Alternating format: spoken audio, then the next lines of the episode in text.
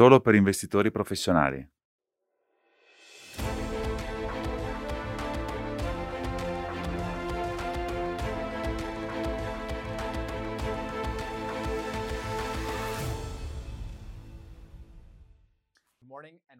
Buongiorno e benvenuti ai NAM Talks. Oggi parleremo di incertezza, inflazione e Ucraina.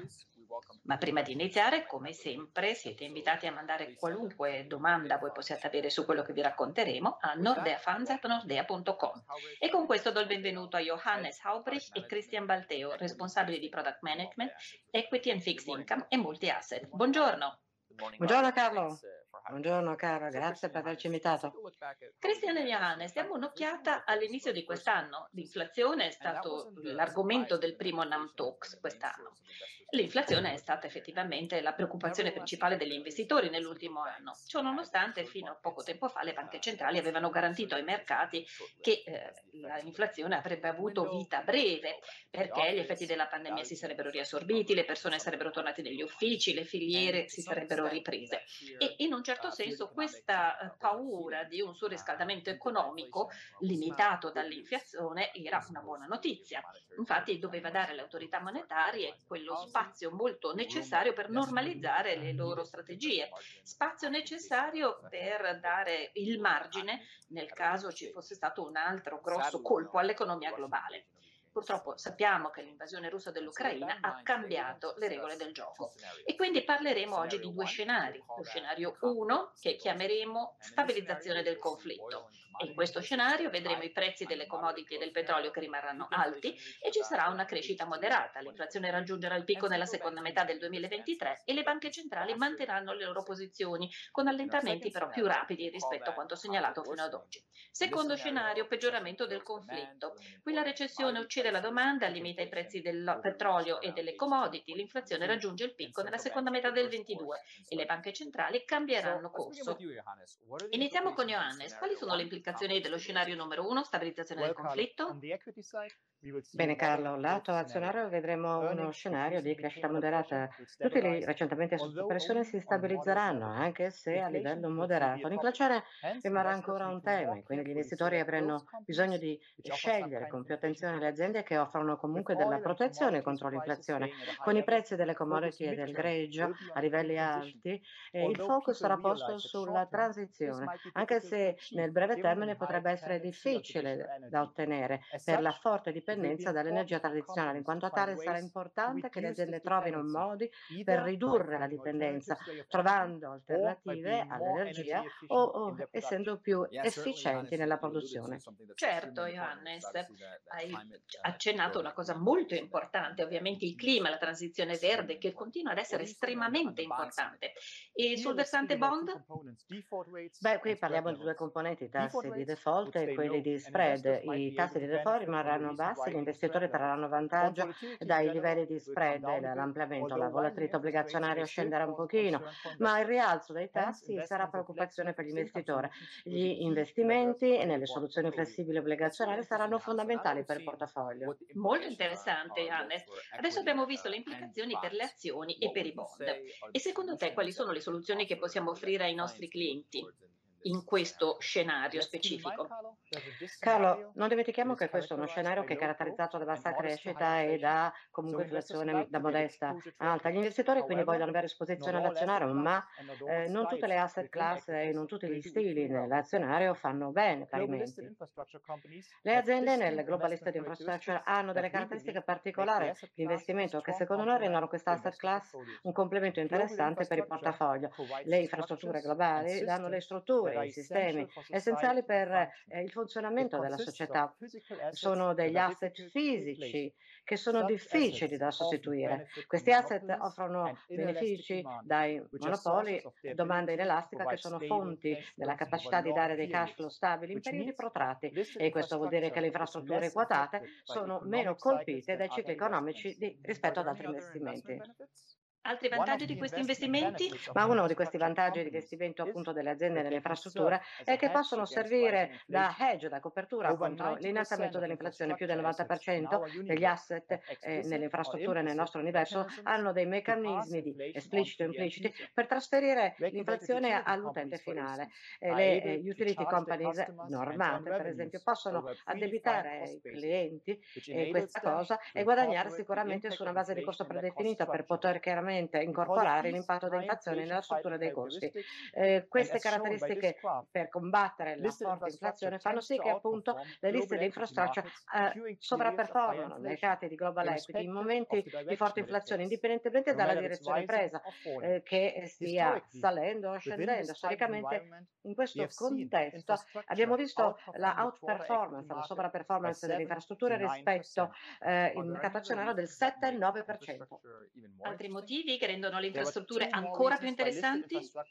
Eh, due motivi in più che spiegano perché le liste di infrastrutture possono essere un investimento interessante. Il primo è che le valutazioni sono interessanti. Le liste di infrastrutture hanno un valore molto interessante rispetto all'azionario e all'obbligazionario, ma scambiano anche a uno sconto a doppia cifra rispetto al valore di asset analoghi eh, nei mercati del global. Private. Secondo, eh, le spinte eh, di lungo termine secolare. Gli investitori possono eh, beneficiare dalle liste di infrastrutture dal ruolo critico nella decarbonizzazione, la trasformazione dell'economia digitale verso eh, requisiti di ammodernamento. Molto interessante, Johannes. Quindi abbiamo visto una soluzione in questo scenario inflattivo, le infrastrutture, e se vogliamo guardare oltre, che cos'altro abbiamo?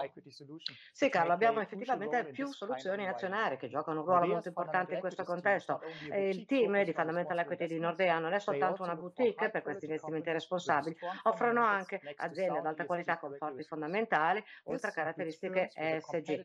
Aziende quindi che hanno un vantaggio competitivo, un forte potere di pricing che darà loro la, capaci- la capacità di trasmettere i costi inflattivi ai clienti, quindi proteggendo quello che è il risultato finale e contro alcune pressioni inflattive che potremo vedere nel 2022. Ma non solo, i fondi tematici della boutique sono legati al clima, alle soluzioni sociali e grazie appunto a queste caratteristiche sono posizionate in maniera unica eh, in alcune tendenze che continueranno in futuro. Ci puoi dare un esempio concreto? Con l'impennata dei prezzi energetici a seguito appunto della guerra Russia-Ucraina, eh, l'Unione Europea ha espresso eh, il suo desiderio di essere meno dipendente dai combustibili fossili, dal gas naturale, eccetera, investendo nelle rinnovabili. Questo dovrebbe riportare il focus sulle aziende che danno delle soluzioni climatiche, con un maggiore efficientamento energetico, con attività economiche legate, producendo i loro beni e servizi. Questo non sarà soltanto un risparmio di costi di lungo termine, ma aiuterà le aziende a decarbonizzare più in fretta e proporre nuove soluzioni innovative e sostenibili per l'efficientamento energetico in questi modelli di business. Grande esempio questo di incorporare dei modelli di business sostenibili con consapevolezza dell'impiego dell'energia e noi crediamo che le aziende che riescono ad azzeccare questa soluzione sono quelle che saranno più robuste, resilienti per le eh, sfide future. La pandemia la guerra tra la Russia e l'Ucraina hanno dato prova del bisogno assoluto di risolvere queste questioni sociali, quelle di oggi. Che si parli di disuguaglianze sociali, accesso ai servizi sanitari o sicurezza alimentare, indipendentemente da questo, tutte queste sono strategie in cui il team tematico investe. Quindi se gli investitori rimangono focalizzati sulla parte ambiente dell'investimento o cominciano a pensare di investire nel sociale, eh, che è molto necessario per gli obiettivi stabiliti dalle Nazioni Nazioni Unite, SDG, Nordea ha la competenza e l'offerta del prodotto per fare in modo che l'investimento conti. Grazie Johannes. Quindi Christian, puoi parlarci delle soluzioni che possono andare bene in uno scenario di stabilizzazione? Sono d'accordo con Johannes che in questo scenario le opportunità di medio termine sono notevoli vista la correzione che abbiamo visto sui mercati e eh, soprattutto nel credito. Da una prospettiva fondamentale c'è molto valore nelle obbligazioni corporate. Sono ricche di liquidità, hanno un buffer di profit rates molto alto.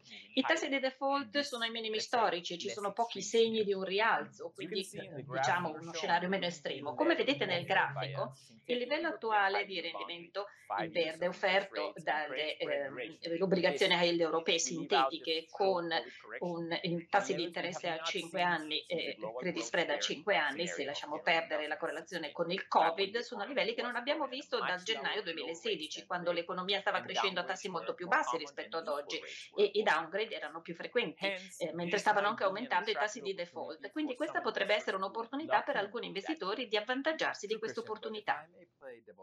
È vero Cristiano, o Cristian, ma se io devo giocare il ruolo dell'avvocato del diavolo con la guerra in Europa, la volatilità a questi livelli che è ancora un problema, cosa mi dici?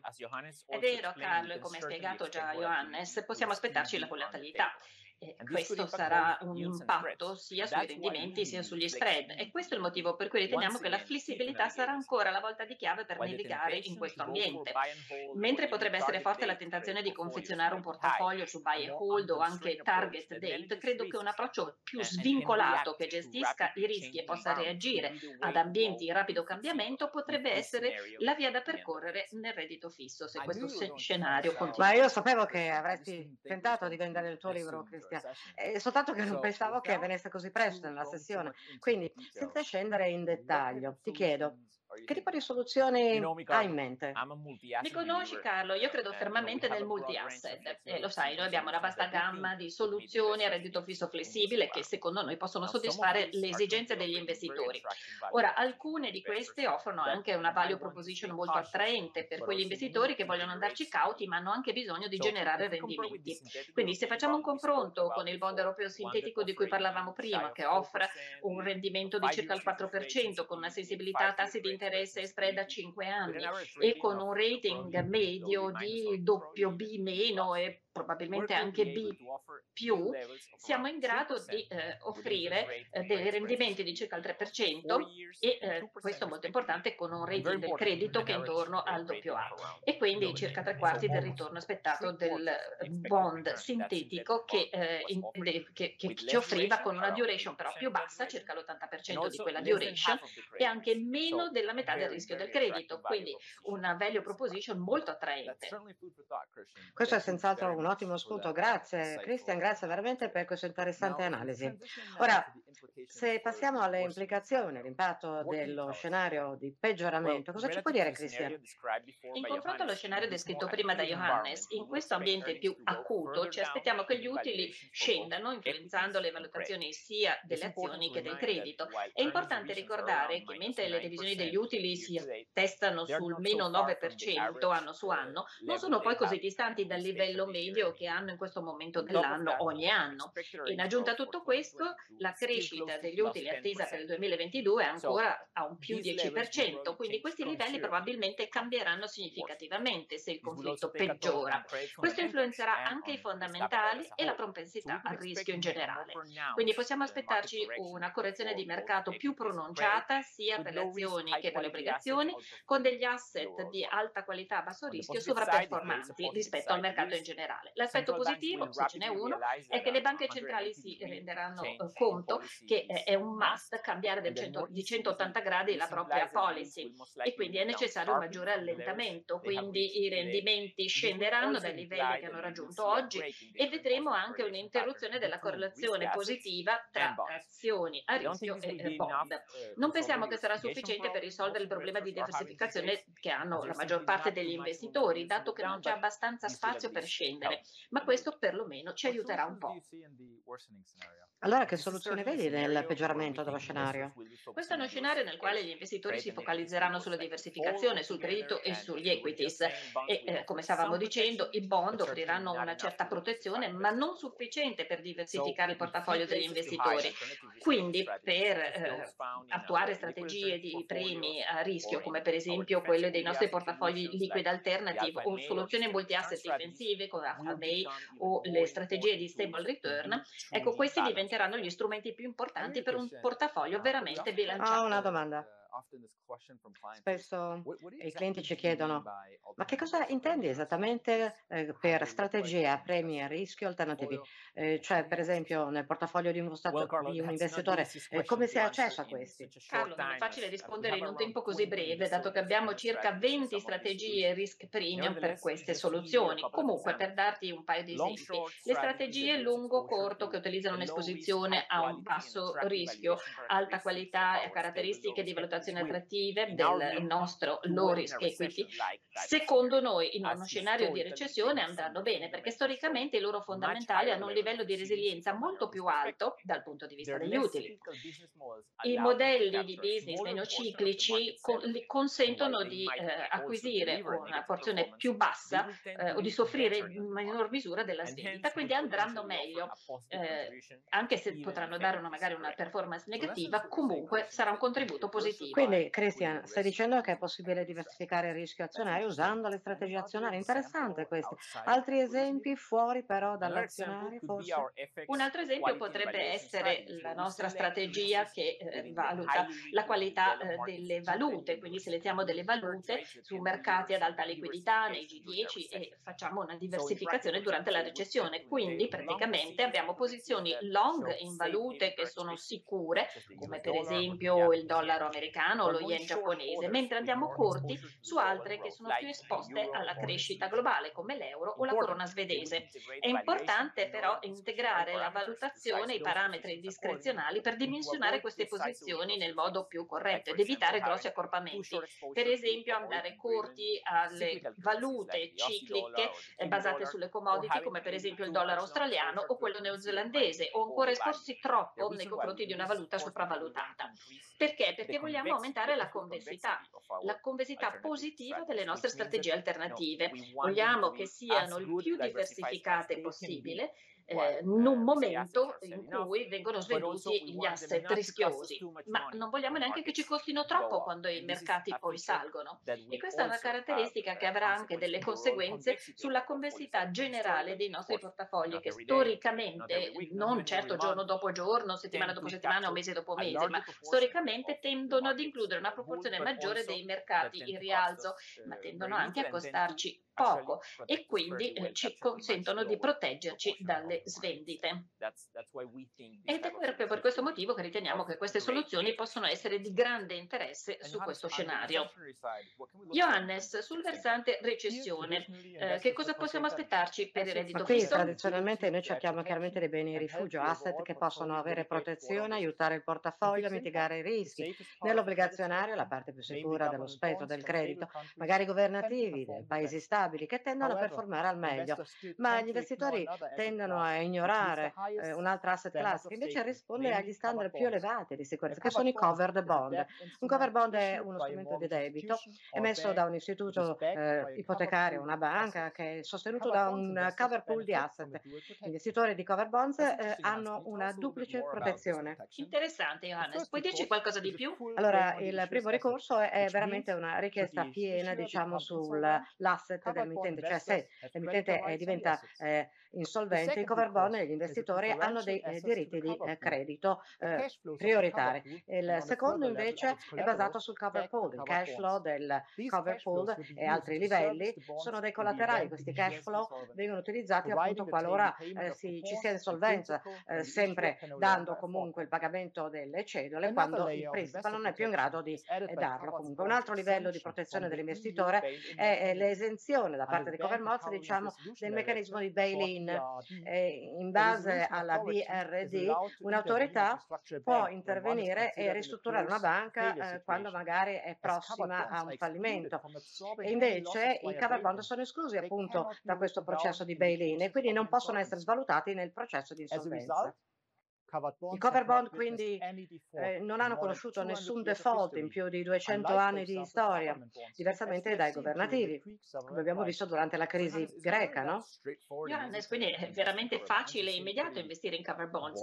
Sembrano piuttosto noiosi, se così possiamo dire. Hai ragione, hai ragione Carlo, come si diceva appunto i cover bonds sono molto sicuri e sono investimenti molto regolamentati e quindi eh, molti li considerano quando appunto magari vogliono evitare altre strategie, anche anche se l'investimento nei cover bond è abbastanza diretto, a prima vista è una grossa trappola perché il mercato dei cover bond è per molti versi inefficiente e quindi la gestione attiva è un requisito importante per avere accesso al mercato. Nordea non solo offre l'esperienza di 30 anni di investimento nei CB con grande successo, ma anche soluzioni diverse, tagliate a misura per i bisogni del cliente in un buon contesto come quello di oggi. È molto importante che i nostri spettatori sappiano ovviamente che i nostri cover bonds eh, presentano in molti formati. Puoi parlarcene?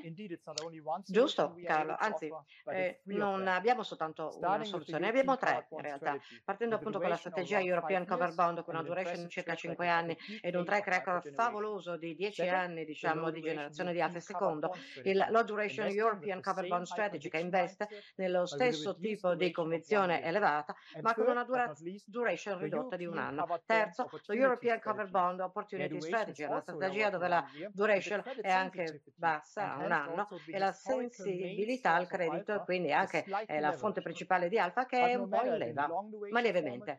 Ma eh, che sia un formato di long o short duration, comunque eh, la eh, sensibilità ai tassi di interesse minimizzata o comunque il format short duration viene applicato sicuramente per riuscire a dare ai clienti un vantaggio di approccio attivo con una forte storia di generazione dell'alfa. Puoi parlarci anche dell'ambiente recessionale, soprattutto per quanto riguarda il reddito fisso?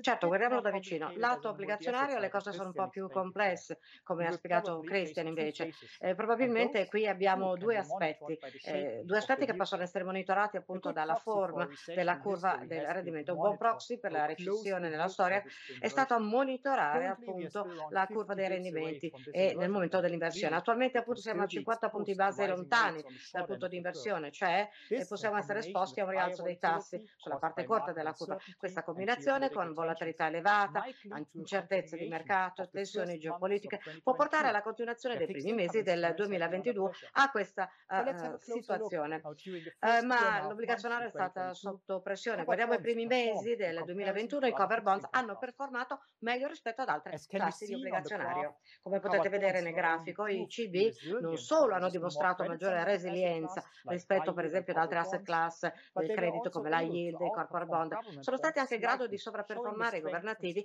lievemente con forza in momenti di stress. Ora, se tu sei un gestore attivo rispetto appunto alla quantità di flessibilità elevata in questo, guardate appunto come le cose diventano positive.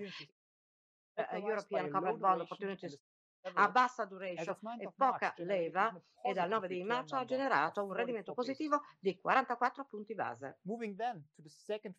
Passiamo adesso alla seconda fase, eh, ancora una volta, eh, dove c'è recessione. Probabilmente saranno quelli che avranno più lunga duration che trarranno sicuramente più vantaggio. E qui magari eh, i CB a più lunga duration possono essere soluzioni. Gli investitori devono sapere che la BCE è un po' in ritardo nel ciclo rispetto ad altre banche centrali. I tassi di interesse interesse eh, chiaramente non hanno molto spazio, quindi bisogna essere cauti. È importante che la nostra eh, ampia gamma di CB eh, offre soluzioni veramente da moderate a bassa duration e comunque indipendentemente da quello che si sceglie. I cover bond storicamente hanno dimostrato di essere un forte diversificatore per i portafogli, danno meno volatilità, ma rendimenti superiori rispetto appunto a più eh, sicuri eh, strumenti come i governativi e altri strumenti obbligazionari. Possono essere un elemento importante nella recessione sessione.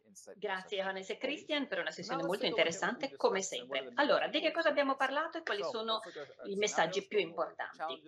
Ripassiamo gli scenari, le sfide, le implicazioni e le soluzioni. Scenario 1, stabilizzazione del conflitto. Cosa significa? Dal punto di vista delle sfide significa che i prezzi delle commodity del petrolio rimarranno alti con uno scenario di crescita moderata e dovremo pensare che l'inflazione raggiungerà il picco nella seconda metà del 2023. Le banche centrali manterranno la posizione ma allenteranno più rapidamente di quanto segnalato fino ad oggi. Implicazioni? Gli utili si stabilizzeranno, i tassi di default rimarranno bassi e il credito ritornerà ad essere attrattivo, quindi ci si concentrerà sulla transizione verde, protezione dall'inflazione e eh, volatilità dei bond che si ridurrà.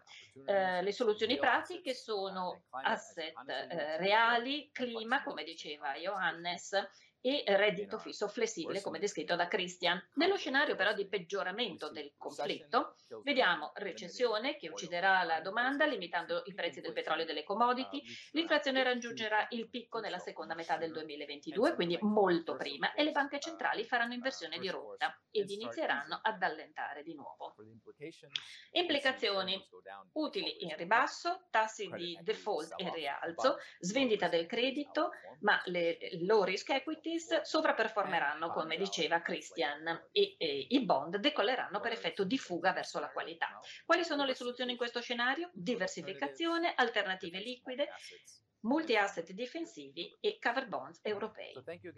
Bene, grazie ancora per essere stati con noi, è sempre un piacere rivedervi mese dopo mese e se desiderate più informazioni potete visitare nordeaassetmanagement.com. Fino alla prossima volta, eh, vi auguro buone cose.